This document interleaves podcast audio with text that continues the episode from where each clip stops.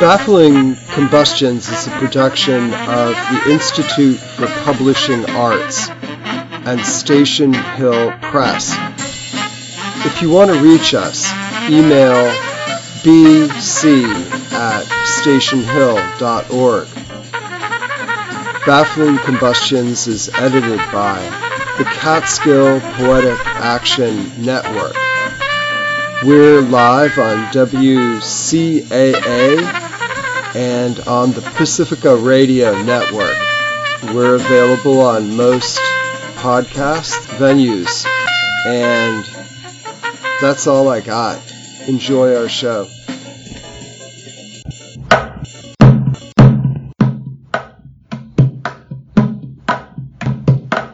Welcome to another edition of Baffling Combustions with Andrew McCarran, Sam Truitt, and Sparrow as they plumb the mundane and cosmic strange.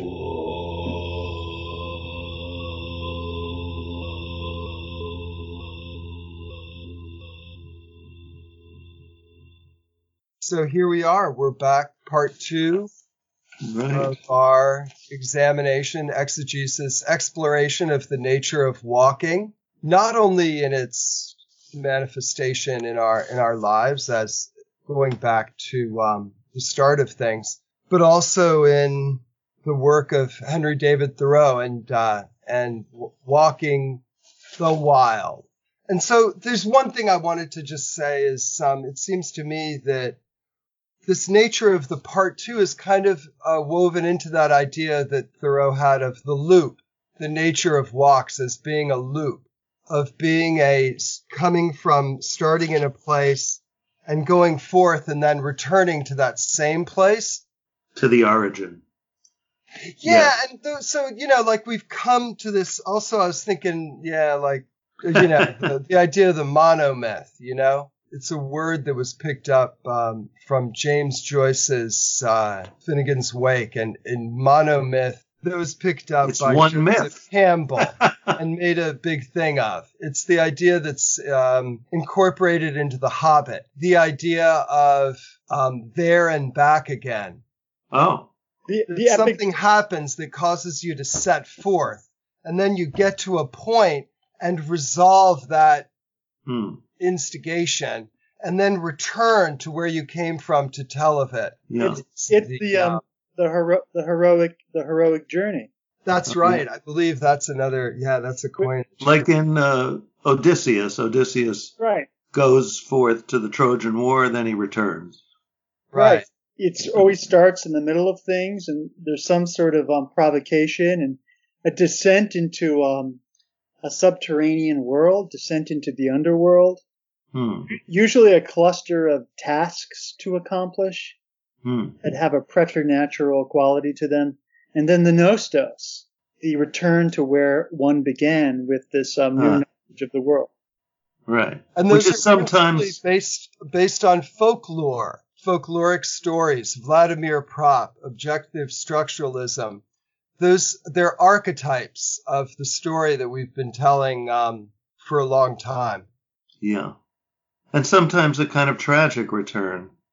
Yes. Like uh, Odysseus has a kind of triumphant return, but I'm thinking of Gilgamesh, who goes forth to try to find the secret of eternal life, fails, comes home, and dies. Anyway, that's my memory of the story, which Yeah, is like take it. the first book, first book ever written, has a kind of tragic uh, finale. Yeah. and according to um, Tennyson, Tennyson's or Ulysses, um, Odysseus becomes bored, and is Huh. like, and then sets off for this uh, final journey. And I think Dante writes about it as well. This final journey- Kazantzakis, uh, Kazantzakis, uh, you know, the Odyssey, a modern sequel. Um, that's his, um, his thing. his thing. Yeah, totally. Goes to Antarctica. But the um, thing is, where have we gone? You know, between having set forth and then we had a week interval. I was just wondering about the rhythm of walking and how it's woven into your lives over this past week. And if in fact our going forth had had any impact. I do find myself thinking constantly about walking, and I do, you know, a small amount of walking. I was thinking today, I, I guess I'm I'm a very literal person, and I was just I just keep coming back to the idea that Thoreau walked, as I said last time, four hours a day or more, and I was thinking like, what is the proportion with me? You know, maybe one percent of my life I'm outdoors, maybe ten percent at the most, Uh-huh. but still, you know, like today I was walking to the bus, back from the bus. I walked a little tiny bit in Kingston through the rain, but was most sort of conscious when I was like in the woods, in this road that goes through the woods from my house to the bus, thinking it's not much part of my life. It's not a big part of my life, but it is something.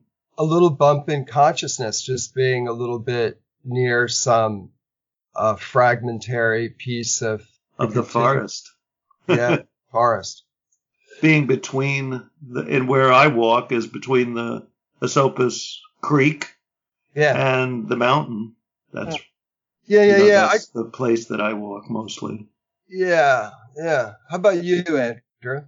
Well, I love walking. Um, I try to walk most places Hmm. if I can pull it off. Um, I will not take the subway or a cab. Or I walk a lot. Uh, You walk to work? I walk to work. I walk back to work. Uh, a few years ago, on a regular basis, I was um, circumambulating Manhattan Wow. about once every two weeks. You mean Yeah. walking the entire Yes. uh, outline of Manhattan? Yeah, yeah. I would start maybe um, where I live on the Upper West Side, go to the East Side, around the Battery, and up the West Side.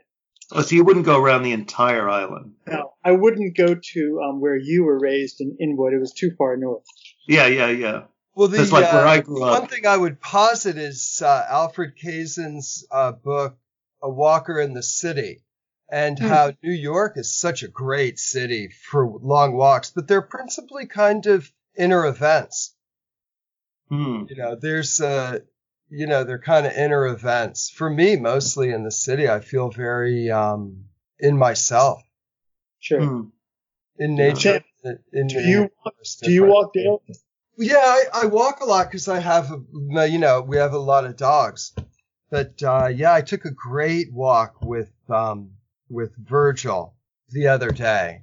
Um, we did a loop actually because I was thinking about I was thinking about Thoreau, and so I did a kind of I, I tried to make a um, more like an ellipsis, um, and went up to the lake that I live up on, Odensasi, Obdensasi Lake. And then, you know, cut across some neighbor's land and went across a swampy area Oh, and thought of Thoreau actually. Yeah, there was a, there's a real, um, ecology, a, a- swamp, a bog, you know, with the beavers and stuff like that where um, I am. And so, you know, connected up close to that and, uh, and then came back home, you know, saw through the trees my house, you know, a bit of bushwhacking. And it was Oh. a good hike. Yeah. Yeah, I was thinking about that word bushwhacking, which is not the word that Thoreau uses. Thoreau says walking.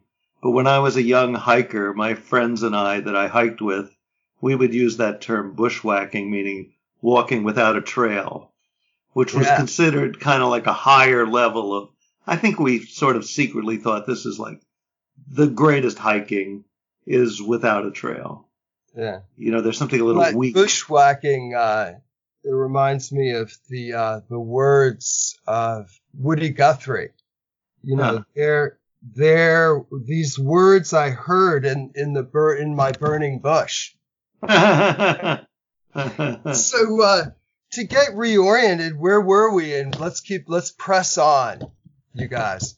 I mean, there was one thing that I was going to say as a sort of introduction, which is uh, Andrew was quoting the Thoreau's statement about the walking essay, where he says, "I regard this as a sort of introduction to all that I may write hereafter." Yes. And then I found myself like obsessively wondering, well, what did he write hereafter? So the problem is that um, walking is it's composed. It's first delivered as a lecture, as we said last time in 1951. It's you know, published in, I mean, in 1851, and then it's published in 1862 after Thoreau is dead. So let's say 1851 is the uh, com- composition date of it. So here's the works that were written after that. An excursion to Canada, slavery in Massachusetts, Walden, which is 1854, and then there's three uh, essays about John Brown. Hmm. A plea for Captain John Brown, remarks after the hanging of John Brown, the last days of John Brown. Hmm. And then autumnal yeah. tints, wild apples, colon, the history of the apple tree. Now, now we're already up to posthumous works. The Fall of the Leaf, 1863, Excursions, 1863, Life Without Principle, 1863, Night and Moonlight, The Highland Light, and The Maine Woods. Maine Woods, I think, is a fairly, what's the word, canonical work of Thoreau's 1864. Oh, and then Cape Cod, which I read, uh, is uh, 1865. What's, so, it, what's anyway. intense is the, uh, you know, within the body of his work that um, he was very politically active you know, which one doesn't get a jag of in this essay, Walking. But also that, you know, like Walking, he also wrote one of the most famous essays of the um, 19th century, which was, of course, Civil Disobedience. Right. Don't you think there's a political dimension to the um, essay Walking? Oh, yeah. definitely. No doubt. Like a very core fundamental. And also to keep in mind, his residence in Walden had already gone down. Right. He, you know, walking is something that came out of Walden. You know, Walden is actually his crucible, you know, in many ways, but walking is nevertheless a direct articulation of the foundational structure of what he learned collaborating at Walden Pond.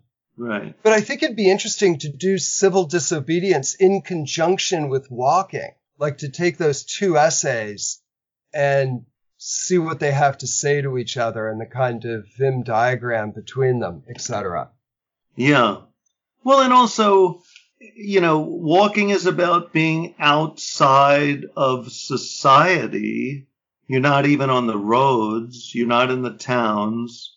You're kind of refusing to obey the laws that are set down by the traditions of travel you're walking uh, off the beaten path like civil disobedience is walking politically off the beaten path, if that is not too labored a metaphor. oh, hallelujah. Yeah, definitely.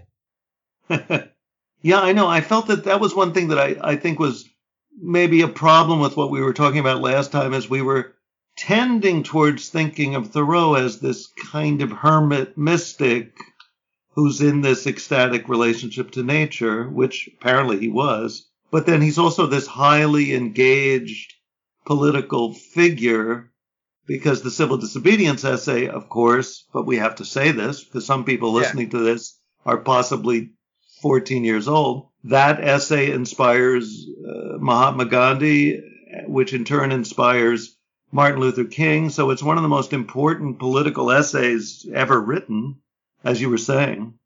And at the same time, a very anarchic um, essay because it questions the very validity of the state itself. Hmm. Yeah, I don't remember it well. But no, it was. Low lives on. That's, you know, culture is the sum of everything learned, forgotten. That's what Oliver Wendell Holmes said. Really? Yeah. the other thing I, I learned is that the uh, the scholar appreciates his his or her uh, ability to forget. Huh. You know, you forget the dross. Oh, I see. Right. Yeah. I used to have uh, this theory. I had a theory about every so often I would lose my journal with all my poems in it, and it would really devastate me. You know, when I was 26 years old. And then I gradually decided that all the good poems you'll remember. You know, the ones that are worth remembering, they'll stay. Yeah. Henry Miller said something similar. um, yeah, he said you can never lose, you never lose an idea. Huh. huh. Yeah. So the uh, the thing is, I, I just uh, shouldn't we drill back in? I mean, where I left off was at a very interesting point, and I think Uh-huh. this may relate to Henry Miller in that um, Thoreau states in the essay, and this is a very provocative statement that I want you guys to connect with.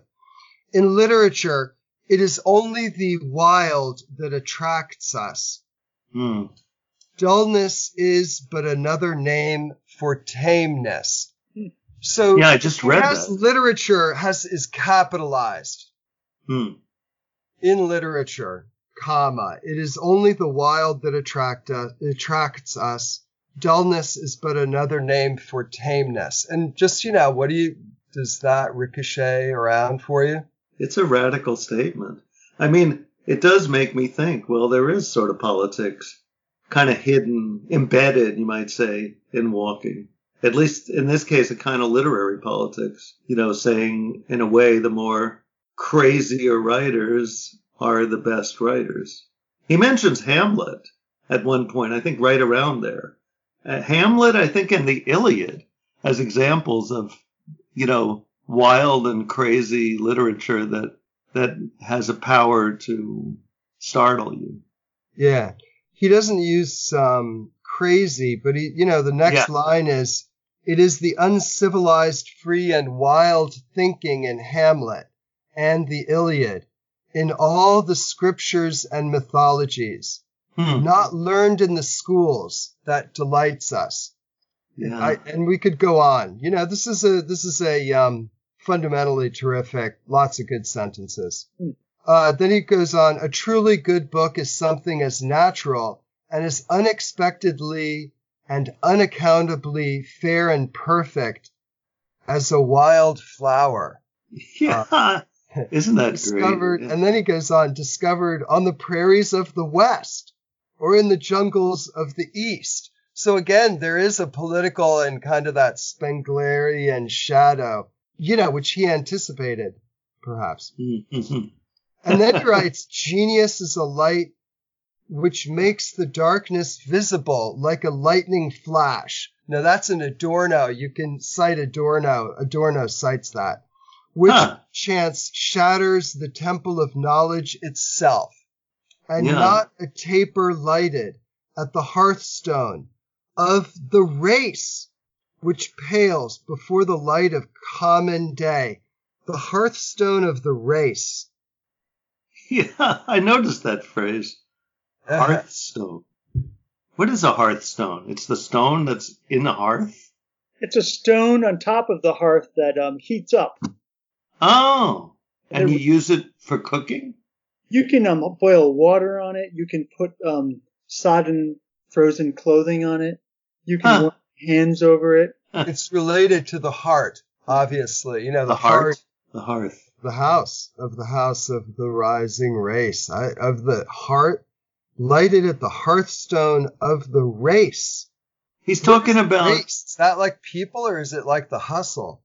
I think he's talking about lighting a candle, that you light a candle on the uh, hearth. That's what I took it to mean. Well, it shatters, wait, which per, uh, shatters the temple of knowledge itself. We can all relate to that. Yeah, And- it's very interesting Not, that and not a temp, not a taper lighted at the hearthstone of the race. Oh yeah, yeah, which pales before the light of common day. So he's making a, a reference to Plato, whom you know the allegory of the cave. right. Yeah, which I think you referenced, Sparrow, actually. I don't remember referencing. Yeah, I think he's saying Does you yeah. you light you light a candle at your in your fireplace, and it's bright inside your house, but compared to the sun, it's nothing. So he's saying kind of like domestic life compared to wildness is the same as a little candle compared to the sun, something like that. Something and really, like- in a sense, civilization compared to wildness is like a, a candle compared to the sun. Compared, yeah, the wildness is a thousand times greater than civilization. But then, you know, and then when you're just thinking, all right, you know, he's a Luddite, he's against all whatever anything made by humans. No, he is including uh, Homer and Shakespeare as among the wild things. You know, they don't count as civilization. They count as sort of anti-civilization. So it's he's got a very kooky, uh, you know, by contemporary anarchist standards. You know, there's not you don't meet too many like street punks who are like, well, civilization sucks except for Homer. You know. Well, no, I, I'm not sure. I'm not sure about that at all. I mean, I think that he goes on to make a more emphatic anchor into the primordial. Um, if, in that he goes on to say, you know, I do not know of any poetry to quote which adequately adequately expresses this yearning for the wild. Hmm. Approached from this side, the best poetry is tame. I do not know where to find in any literature, ancient or, uh, or modern, any account that contents me, that nature with which even I am acquainted. I, I'm Um, then he goes on and down and and you know pours some gaff- gasoline on Augustine and Elizabethan age and Grecian. The only and then he comes down to mythology and he talks about mythology as being something worth uh, holding on to. does anyone know what Thoreau's take on Walt Whitman was? Good question. I know Emerson, you know, that, that story is well told. Huh. Emerson, Emerson was a, a big fan of um, Whitman's work but after Whitman sent it to him, right? Yeah, I Uh, mean, but Whitman, uh, it's 1855. 1855 is the first edition of Yeah. Song of Myself, the 1855 edition. Yeah, so Thoreau is uh, almost dead. Thoreau- He's going to die in Yeah, 1860, right? Yeah, he had another six Yeah. years. There could have been. I bet he read it though. I bet he got a hold of a copy. I bet it was uh, passed before him. I mean, That's I was interesting going to question. quote. That's actually good. That would be interesting. Emerson, I was going to quote uh, Thoreau's poetry because uh, you know Thoreau's poet Thoreau's poetry is weird and kind of interesting, but pretty square. You know, it doesn't sound much like uh, Whitman. You know, like um, Emerson. Marlborough Road. I, What's I, that? I feel Marlborough Road is the uh, uh, the the poem that um, that Thoreau embedded into this essay. Right. Oh, right, that which he wrote. real- yeah, he wrote. Yeah, Uh, yeah, that and, uh, you know, it's like- feel of wildness in it. that's a whole that's a whole line you know that's a whole line of uh, fire and smoke on the horizon you know that's a real interesting place to go just to look at that poem and you know what Hmm. he's trying try to puzzle it out yeah, maybe we should do that. Read Yeah. the poem. I don't have it in front of me. I did just in this part also want to point out a, a reference um, that olson picked up from this essay if i may it's it's just brief and this is what thoreau writes um, who derived his words as often as he used them, transplanted them to his page with earth adhering to their roots. Huh? What's that? Olson? You're quoting? No, no, that's Thoreau. And Olson, as I recall, you know, says, you know, leave the roots on. You know, when you write, leave the roots on Huh. so that you show where it came from. Huh? Huh. That's a, a paraphrase. But Uh-huh. uh, that's that's about what Olson wrote, and he picked it up from Thoreau. There's all kinds of glimmerings like that you can see in this essay. yeah. Hmm. I'm noticing here that there's some Chaucer in Walking as well. There's a, a couplet quoted from Canterbury Tales that I missed last time I read through it. Huh. Hmm. But it's inserted into the text without any sort of setup. It's interesting. What is it? Here it is. Um, so this is Thoreau's language. Then I'll let you know when I'm when I'm moving into the Chaucer quotation. Not a flock of wild geese cackles over our town, but it to some extent unsettles the value of real estate here. And if I were a broker, I should probably take that disturbance into account. And then, without any sort of um, segue, there are the two lines from the Canterbury Tales. Then longen folk to goon on pilgrimages, and palmers for to seek in strands Strones. I think Wonder that's- be with the shore sota, the draught of match hath passed to the rota, and bathed every vein in swish liquor, of which thereto engendered is the fleur. Is the, you know, from the beginning of Canterbury Tales. The prologue, I think it's Yeah, it's the pil- yeah, the prologue, yeah, the pilgrimage. Interesting. Yeah.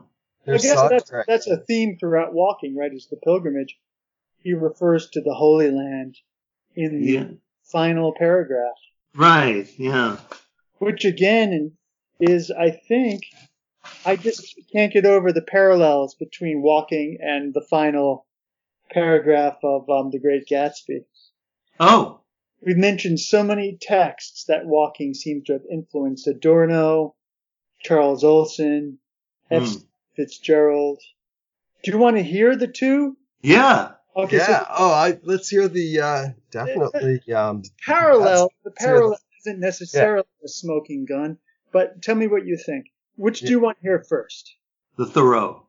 Here it is. So we saunter toward the Holy Land, till one day the sun shall shine more brightly than ever he has done, shall perchance shine into our minds and hearts, and light up our whole lives with a great awakening light, as warm and serene and golden as on a bankside in autumn.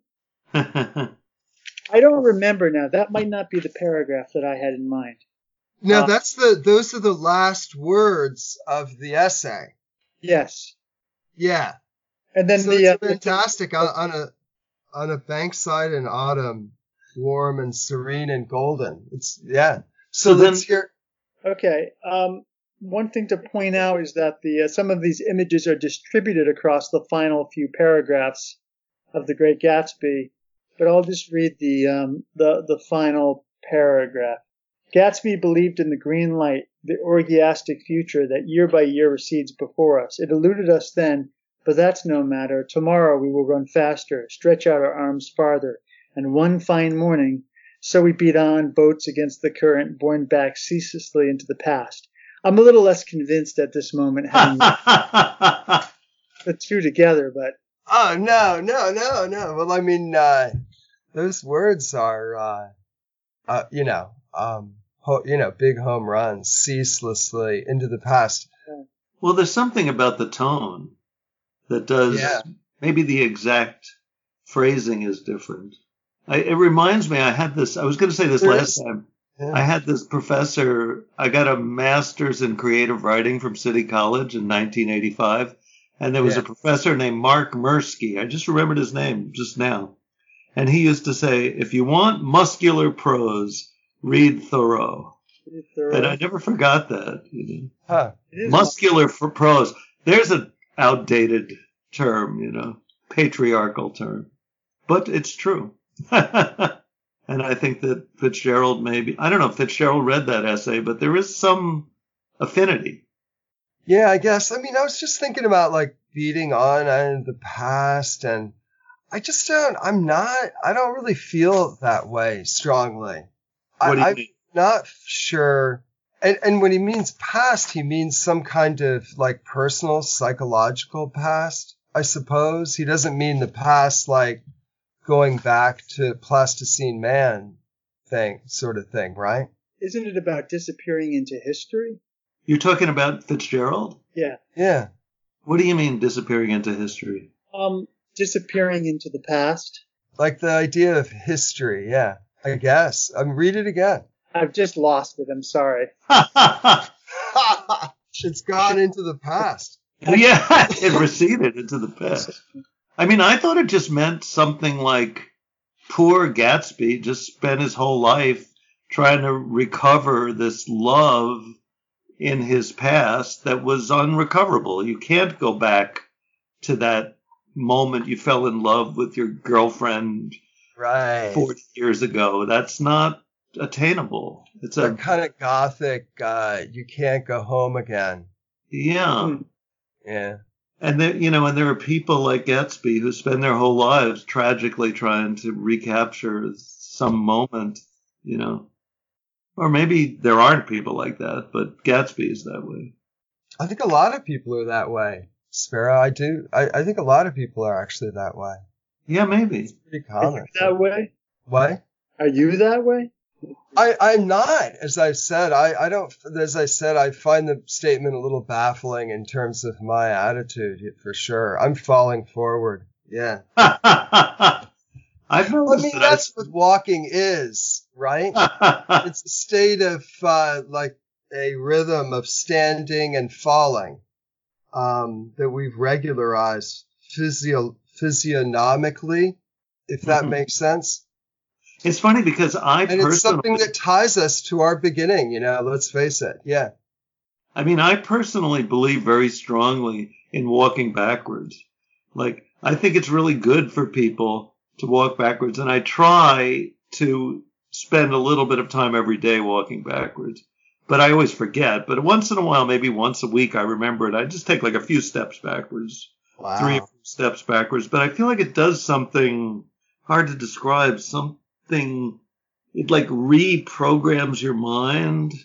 First of all, you're you're backing up into uh, an unknown. You don't know whether someone's behind you with a knife, whether you're going to hit the wall.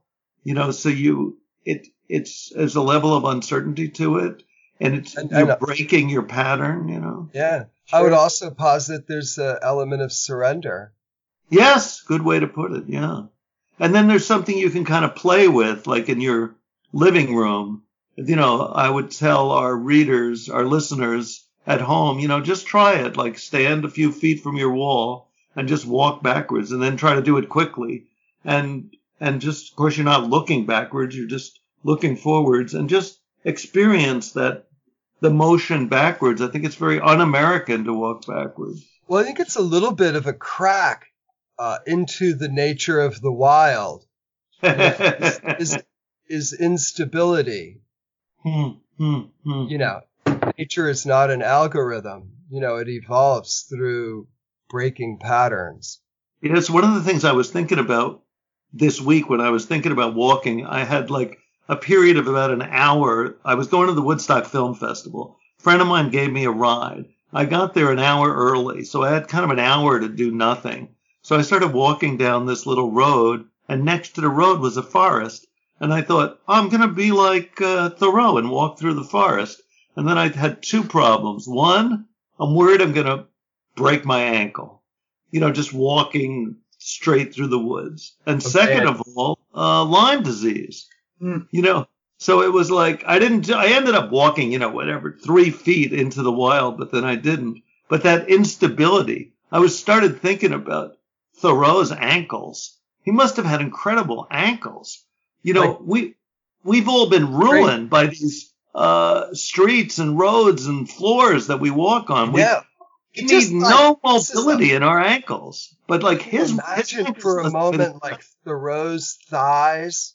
you've had massive. I mean, you know, when you walk a lot, your thighs, particularly, just get like mon. You know, get and your strong. calves, I think Yeah. too. I was thinking Abs. these rich ragamuffin 19th century aristocrats always had great calves. Ah, really? Yeah. Well, based based upon paintings of the body. Huh? Probably Because from- Now, one thing I one thing I wanted to bring up also relative to walking, you know, rather than the marbling of uh, aristocratic flesh, ah, is the is the origin of the word walking, which is actually interesting.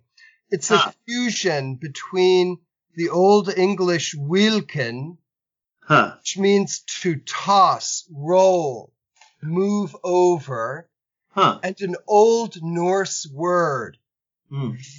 weekend. va- valka, valka, which Val- means drag about. Huh?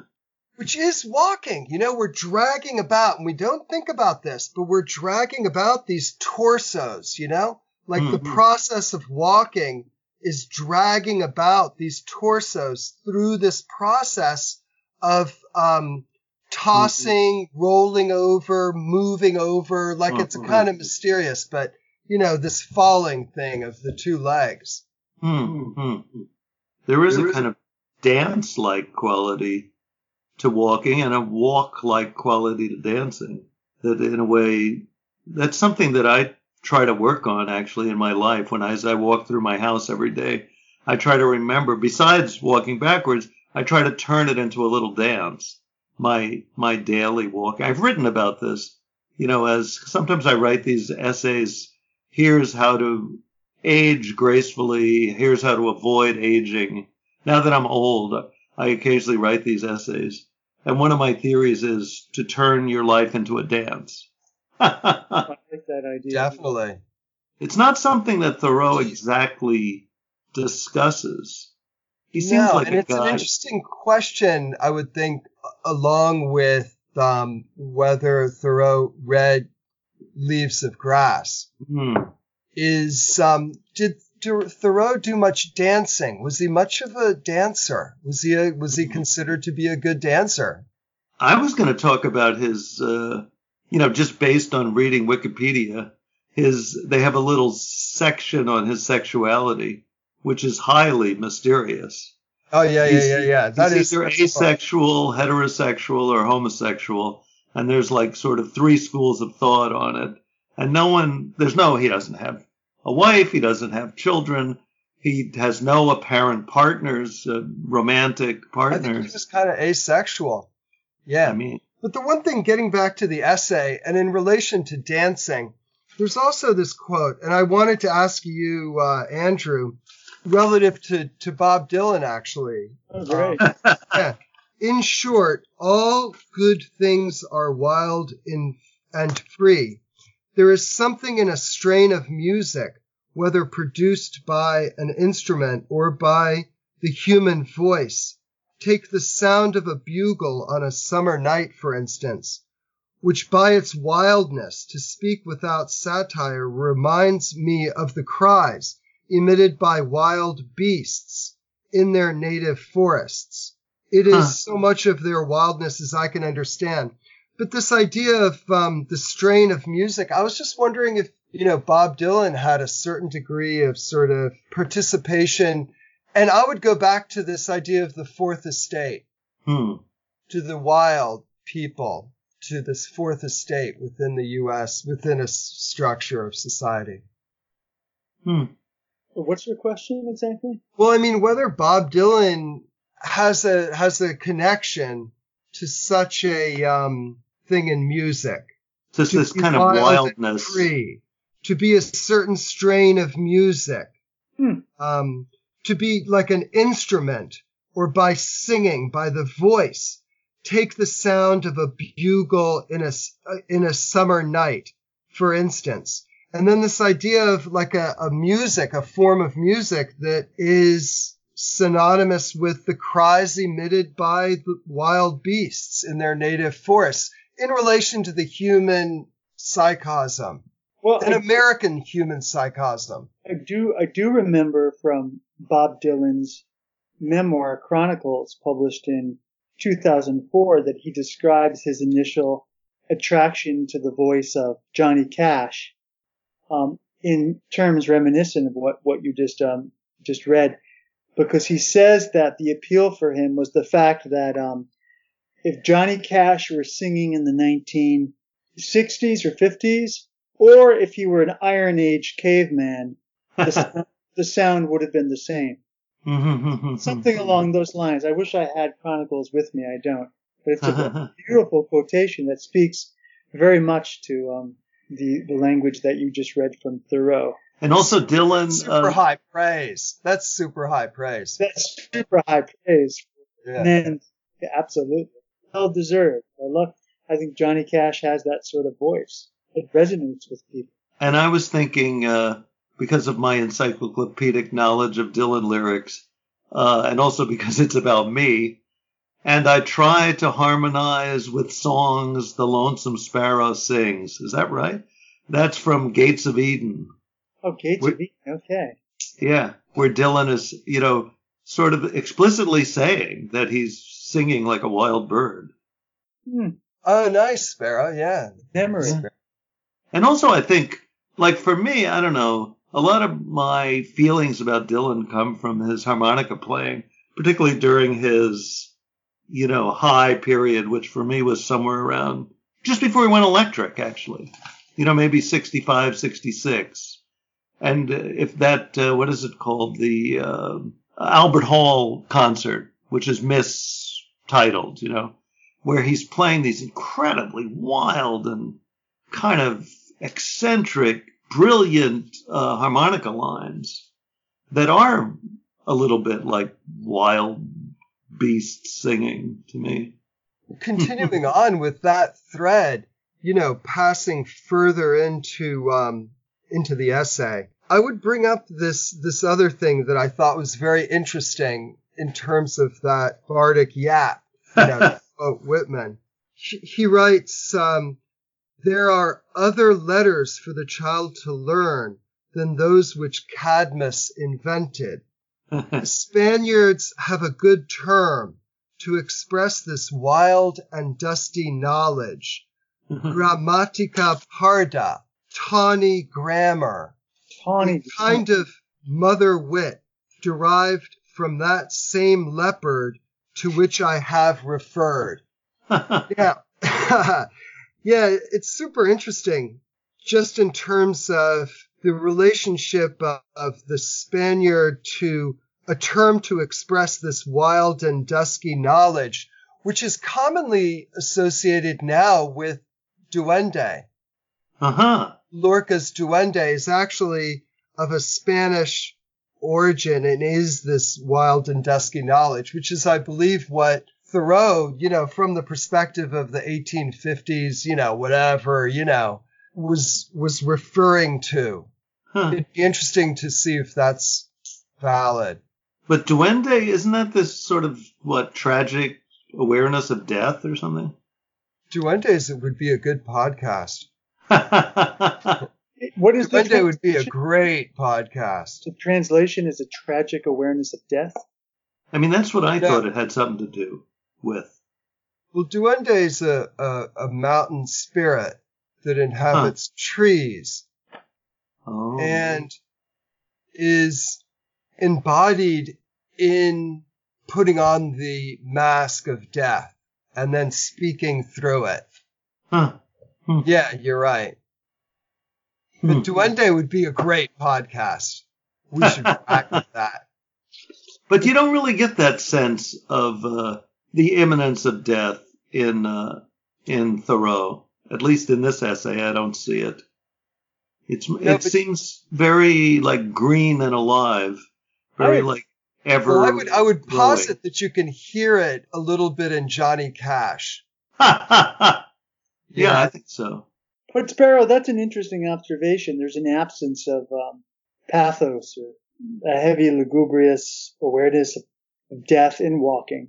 It's pretty sunny, even though he writes about um, rainy um, rainy weather And Uh, swamps. in swamps. He really celebrates swamps. But it's forward thinking and splashed with light and green, right? Wouldn't you say? The, Yeah, yeah. I mean, maybe that's what transcendentalism is. I mean, I personally find um Emerson too sunny.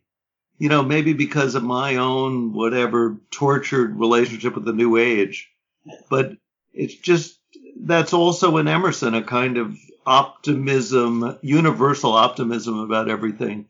It's less apparent in Thoreau, but then you know, where do exactly do you see pessimism? Well, a little bit in his relationship to civilization. The, the one thing I would say, and is a and is a marked distinction between Emerson and Thoreau, is even though they took a lot of walks together, and they did take a lot of walks together. Emerson was crazy about walking.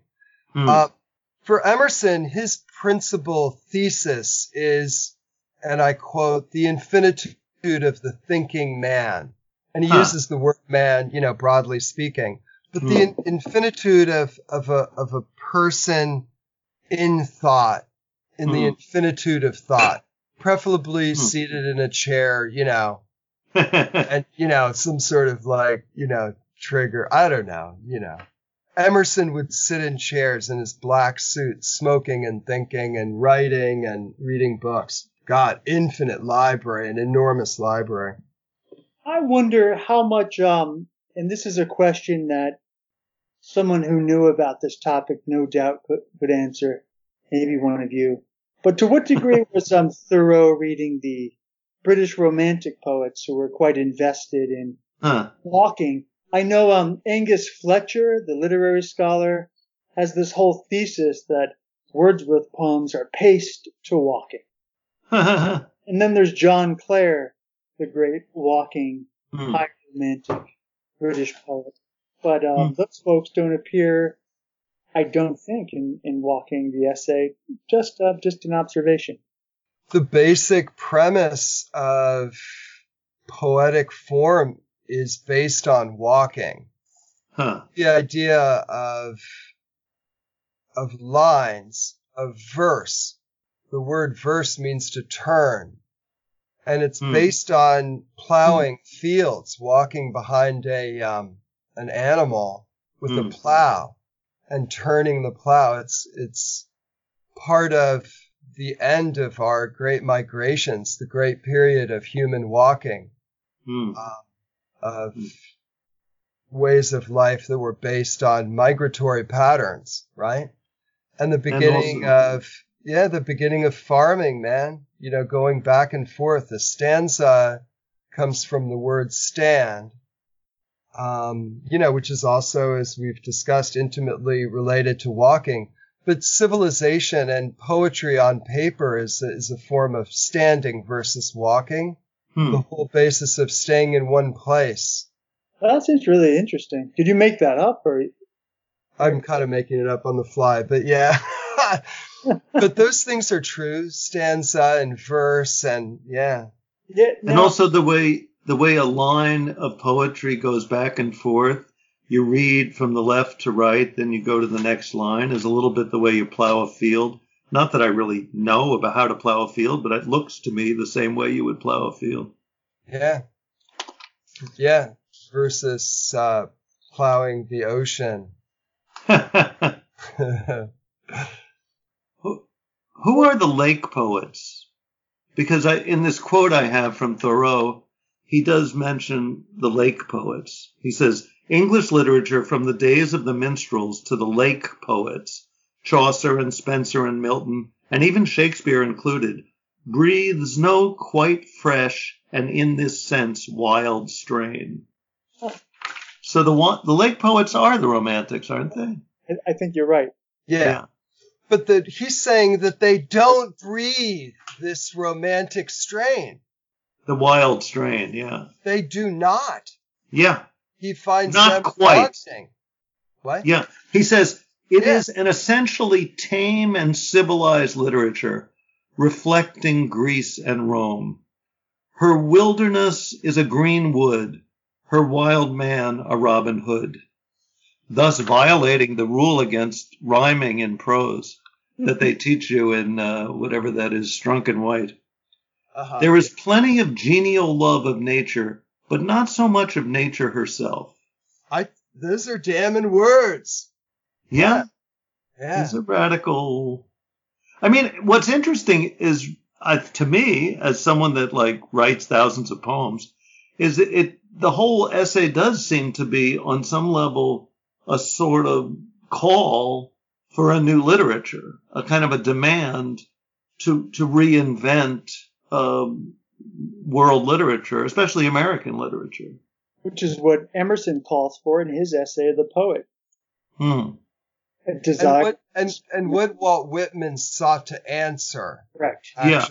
Correct. Um, yeah, but I, I, I totally find this essay to be a profound instigation toward a new literature, to, toward new literature, toward an infinitude of literatures, an infinitude of experiential, experimental works I mean, that's what's kind of within the 10 mile radius. but we're Yeah, like, that's an Olson trope also. But Thoreau, you know, you read him and you kind of feel like he's saying like some modern new age, you know, Ram Dass or whatever, who the latest new age craze is, uh, you know, Eckhart Tolle or something like, don't, uh, don't don't write, don't think, just ex- exist, just experience, just be in the moment. But no, he's calling for a literature. I think he does believe in writing. He's kind of a writer who's against writing, but is also sort of demanding some kind of revolution in writing. It's not enough to just sit and stare at a chipmunk. You know, he seems to be saying that we should make some kind of works of art. Should keep some sort of record. Yeah. But also to to be politically active, Sparrow. Yeah, good point. You know, I you know, that's also a strong current of his of his practice of his po- of his poetics. I mean, he was according to Wikipedia, he he was basically the person that defended John Brown when nobody else would defend him. I, I heard, I read somewhere he was the first person to defend uh, John Brown. So John Brown is like essentially like a violent revolutionary. He's kind of like the Black Panthers of his time, who's like, I'm just going to start an insurrection, kill a bunch of slave owners, and free all the slaves. That's my plan. And Thoreau is like, this guy is a hero. And, you know, the rest of the abolitionists were distancing themselves from him, from John Brown, saying, well, you know, that's not exactly what we intended. Thoreau he, was like, he was no. uh, he was also in the newspapers of the time depicted as a wild man. John- Hmm. Yeah. Yeah, and the and Yeah, the You mean and John Brown was. mono type, you know, bleh, illustrations of him, you know, with the big beard and the wild hair. He Yeah. was and an wild eyes. Yeah, those crazed eyes. Yeah. Yeah, in And I think maybe Thoreau in met him. Is that the name of Gilgamesh's friend? And Kidu. Enkidu is his uh, friend, his wild man friend. Right, right. Yeah, but it's interesting that Thoreau, and also the Mexican War, that he wouldn't pay taxes for the Mexican War. So Thoreau is like, you know, his politics, people are always saying, and I'm always saying, well, you have to understand the politics of the time. Like Lincoln was a racist, everyone was a racist. But Thoreau was about 150 years ahead of his time. Well, that's how my Americanist friend described walking as a response to the tortured 1850s, that it can't be understood without a consciousness of the Civil War, that he was Hmm. advocating for this contem- contemplative way of being that would somehow uh, assuage or improve the intractable political problems if people were realized and more engaged with the uh, the ecosystem that that would help matters politically. Seems a little idealistic. Marion Williamson, is that her name? Believe similar. What do you mean? No, um, who's the president of New Age? Yeah, that's her name, Marianne Williamson. I don't really know anything about her. I'm just I'm just playing around. Marianne Williamson is Sparrow's nemesis, Andrew. Oh, I I have a question, um, maybe to wrap things up, and perhaps you two will resist this insertion. But I was um, curious about the status of walking now. huh. I mean, of course, we bad to essentialize or paint with broad brushstrokes, but why the heck not? Where, where do you see walking now? What, what sort of Huh. does it have culturally um, beyond your own personal experience of it? Huh. How does it come up? How is it represented? Any, any thoughts on that? That rather Hmm. um, open-ended prompt. Yeah, I I have kind of a strong um, resonance for me in it. It's um, it's in the Museum of Natural History, and it's and it's a um, diorama that doesn't exist anymore, and it's it's from Tanzania, Hmm. and it was Mary Leakey discovered these footprints in Tanzania in 1977. And the diorama, which you may have seen, is of these two human, two anthropictus um, human forms, a man and a woman, or a male and a female, walking together um, in the sand of this Tanzanian landscape with a volcano in the in the way distance, Huh. and There's always, uh, you know, for me, walking goes back to our beginning. You know, Hmm. 2.5 million years ago. This idea of of coming erect. Sam, Huh. I'm pretty sure that that diorama is still at the Museum of Natural History. It's not. It's not, dude. It's gone. I'm pretty sure. I think it got moved. It got like. I think it had some juice, and they took the two figures and did something with them. And Uh, that's it. but it's a very poignant, uh, primordial experience of human beings walking. But Hmm. Uh, and particularly poignant, this kind of, uh, I think they were echoing sort of an Adam and Eve thing.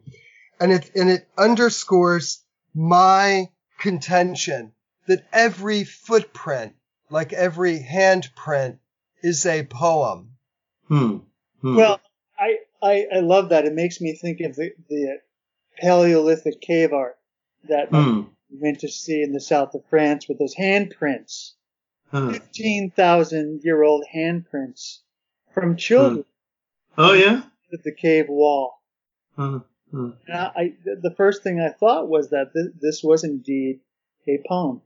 Oh, uh-huh. a poem. It's funny because I I use a voice activated computer, and um and I'm always saying the word poems, you know, uh, or poem, and my computer is always writing palm, P A L M, Really? instead of Oh. poem. Yeah, Curious. it maybe is, has that same way of thinking as you guys are having. But Hmm. in terms of the status of walking, I just wanted to point out that um, even though it's near and dear to my own spirituality, in this convenience culture that we live in, it's often seen as um, either a poor man's endeavor out Hmm. of necessity, something senior citizens do um, for leisure, Hmm. um, In or shopping centers. yes, in shopping centers, exactly, early morning shopping centers, or a consequence of geopolitical upheaval in the movements and migrations of the refugee. I don't really um, encounter many, um, I guess, um, positive representations of it. Or You know what happened? Yeah. You know what happened to me today is I was I was talking about how I was walking from the bus to my home and from my home to the bus, and I Yeah. forgot till this moment that the last time I was walking in my life, you know, which was at around 6:30 tonight, I was walking home, you know, about a quarter mile, maybe less, and this guy stopped his car. He was going the opposite way as me, and he said, "Are you okay?" It was like Exactly. I my- said, exactly. yeah, I'm okay. Are you okay? And he said, thank you. Yeah, I'm okay.